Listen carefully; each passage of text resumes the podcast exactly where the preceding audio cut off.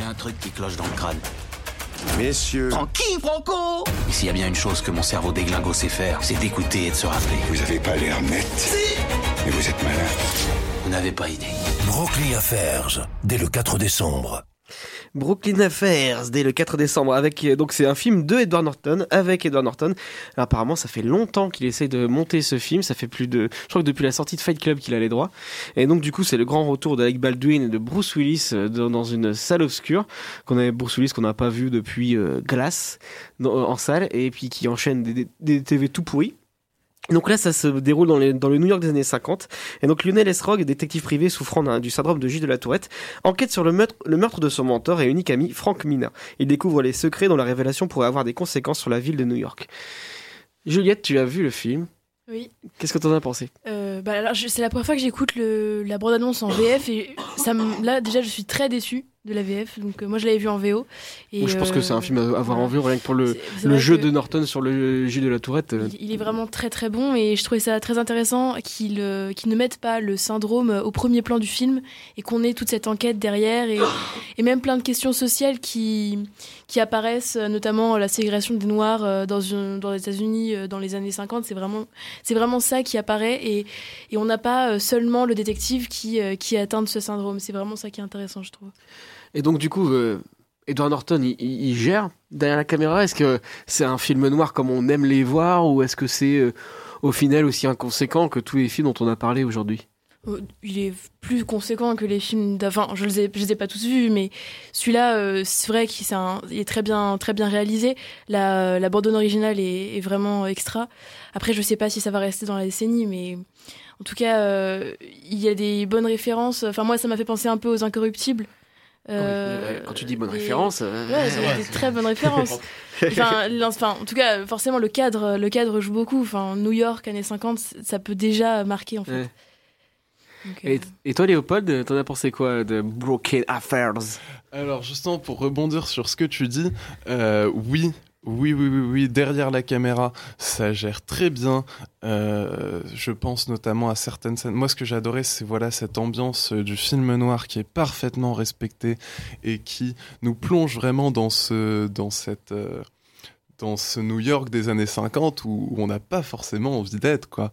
Et avec notamment, je pense à certaines scènes, une, mise en scène, une, scé- une scénique avec des jeux de lumière qui sont grandioses, notamment quand il, part euh, dans ses songes et euh, quand il est, euh, euh, oui, perdu dans ses souvenirs. Ça, je trouve ça vraiment grandiose. Après, justement, pour rebondir sur ce que tu dis, Juliette, moi, ce qui m'a dérangé dans ce film, c'est que je ne comprends pas pourquoi, euh, pourquoi Gilles de la Tourette? En toute honnêteté, c'est, enfin, oui, c'est le film à la base, mais je trouve que c'est tellement exagéré dans son jeu. Alors, c'est peut-être moi personnellement, hein, mais euh, de ce que j'ai vu, j'ai eu pas eu l'impression de voir quelqu'un qui avait Gilles de la Tourette. J'ai eu l'impression de voir quelqu'un qui caricaturait une personne qui avait Gilles de la Tourette. Enfin, qui, qui s'imagine, enfin, peut-être sans aller dans la caricature, mais qui s'imaginait quelqu'un qui avait Gilles de la Tourette. Et j'ai eu l'impression de voir quelque chose qui était trop gros pour, pour vraiment, moi, me convaincre. Et justement, ce qui m'a dérangé, c'est que ben, ça rebondit pas là-dessus, tu vois. C'est qu'il a syndrome. Il montre bien qu'il a syndrome pour bien qu'on passe pas à côté. Donc c'est trop pour qu'on se dise ben c'est normal il a un problème comme tout le monde peut en avoir et ça normalise pas euh, la maladie mentale à l'écran. Et pour autant ben c'est pas c'est pas un vrai comment dire enfin un rebondissement du film c'est pas quelque chose qui va le gêner particulièrement dans ses dans ses avancements parce qu'à chaque fois euh, qu'il va dire euh, oui ben j'ai eu tel problème enfin à chaque fois que que c'est ce qui va faire entre guillemets ces crises euh, ben les personnes vont juste être là oui bon c'est pas grave on a l'habitude à aucun moment, oui, bon, d'accord, il va se souvenir, il va, ça va lui permettre de souvenir des, en détail de certaines scènes, mais en soi, dans tous les films, euh, les acteurs se souviennent toujours un moment de C'est la juste scène. une toile de fond, quoi. Ben oui, c'est une toile de fond qui, qui rajoute quelque chose et j'ai pas compris ce qu'il rajoutait personnellement et j'ai pas compris pourquoi. C'est trop assisté pour qu'on passe à côté qu'on se dise c'est normal et c'est pas assez mis en valeur dans le film, je trouve. Et parlez-moi cinéma, parce que moi je me souviens, enfin, le Hollywood des années 50, le, les, les gangsters, machin, c'est un truc que les acteurs qui passent à la réal aiment faire. Je me souviens de Ben Affleck qui avait fait Live by Night, euh, qui était pas terrible, terrible. Guillaume Canet aussi, non? Ouais, Guillaume Canet qui Good avait Ties, fait Good c'est ça exactement. Et, euh, et là du coup, ben c'est Edward Norton qui qui, qui, qui s'y colle. Et alors du coup, Est-ce qu'il nous fait un vrai film de Cinoche ou est-ce que c'est juste un caprice d'acteur? Difficile à dire, très difficile à dire. Euh, en vrai, c'est un film qui a du potentiel, qui, qui peut être un vrai film, mais il y a certains problèmes dans la mise en... Enfin, en fait, c'est ça ce qui me dérange, c'est qu'il y a beaucoup de potentiel, plus ou moins exploité. Le film a vraiment un excellent potentiel, il est agréable à regarder, et ça, c'est quand même assez notable. Enfin, je veux dire, euh, là, je le critique, mais en vrai, euh, c'est pas un mauvais film, c'est même un bon film, euh, parce que tout simplement, il dure 2h40. Et en 2h40, moi, je me suis pas ennuyé. Donc, pour moi, c'est déjà un critère d'un bon film. Pour, pour ne pas trouver de longueur, pour ne pas avoir de moments qui soient un peu trop longs. Euh, alors, certes, oui, bon, il y a. Enfin, on peut toujours trouver des longueurs, on peut toujours un peu couper, mais en soi, je trouve pas ça profondément gênant. Et, euh, et non, en vrai, c'est un vrai film, c'est un vrai bon film. Mais Je la question c'est ça est-ce que est-ce que on- est-ce que c'est encore nécessaire après de faire des films de gangsters après The Irishman quoi. Ce que je me disais, parce que 2h40, c'est rien comparé à The Ouais, Irishman. ça. Mais ah, attends, moi j'ai une autre question. C'est un C'est court métrage de Scorsese. c'est en ça, fait, exactement. 2h40, quoi. Et moi j'ai une question. Est-ce que Bruce Willis fait le job?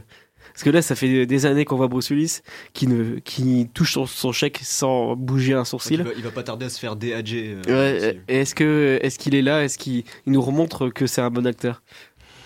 Ah, moyen, moyen. En vrai, il fait plus de la figuration qu'autre chose. en toute Mais. Bruce, il nous fait quoi? En par plus, il a le rôle de la personne qui doit rester là, stoïque.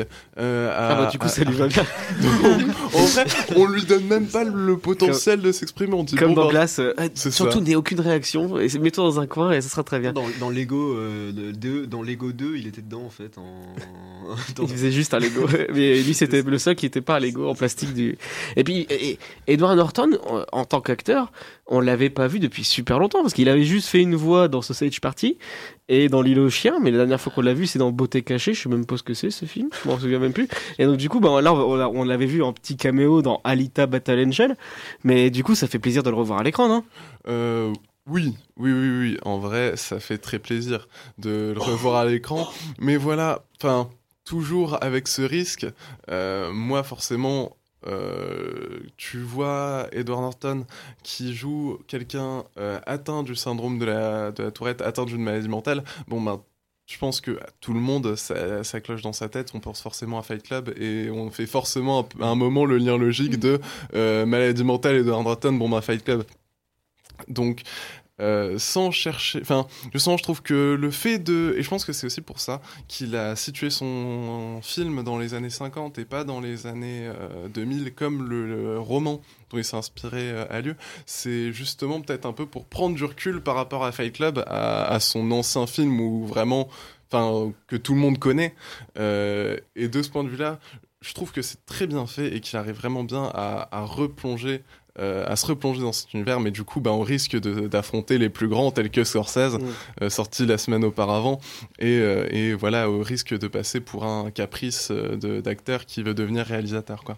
Oui, et puis là, c'est c'est un peu le phénomène inverse par rapport à Fight Club, c'est que c'est au début où on, on l'associe directement au syndrome, et, euh, et finalement, après, euh, on découvre que c'est ça qui fait sa force.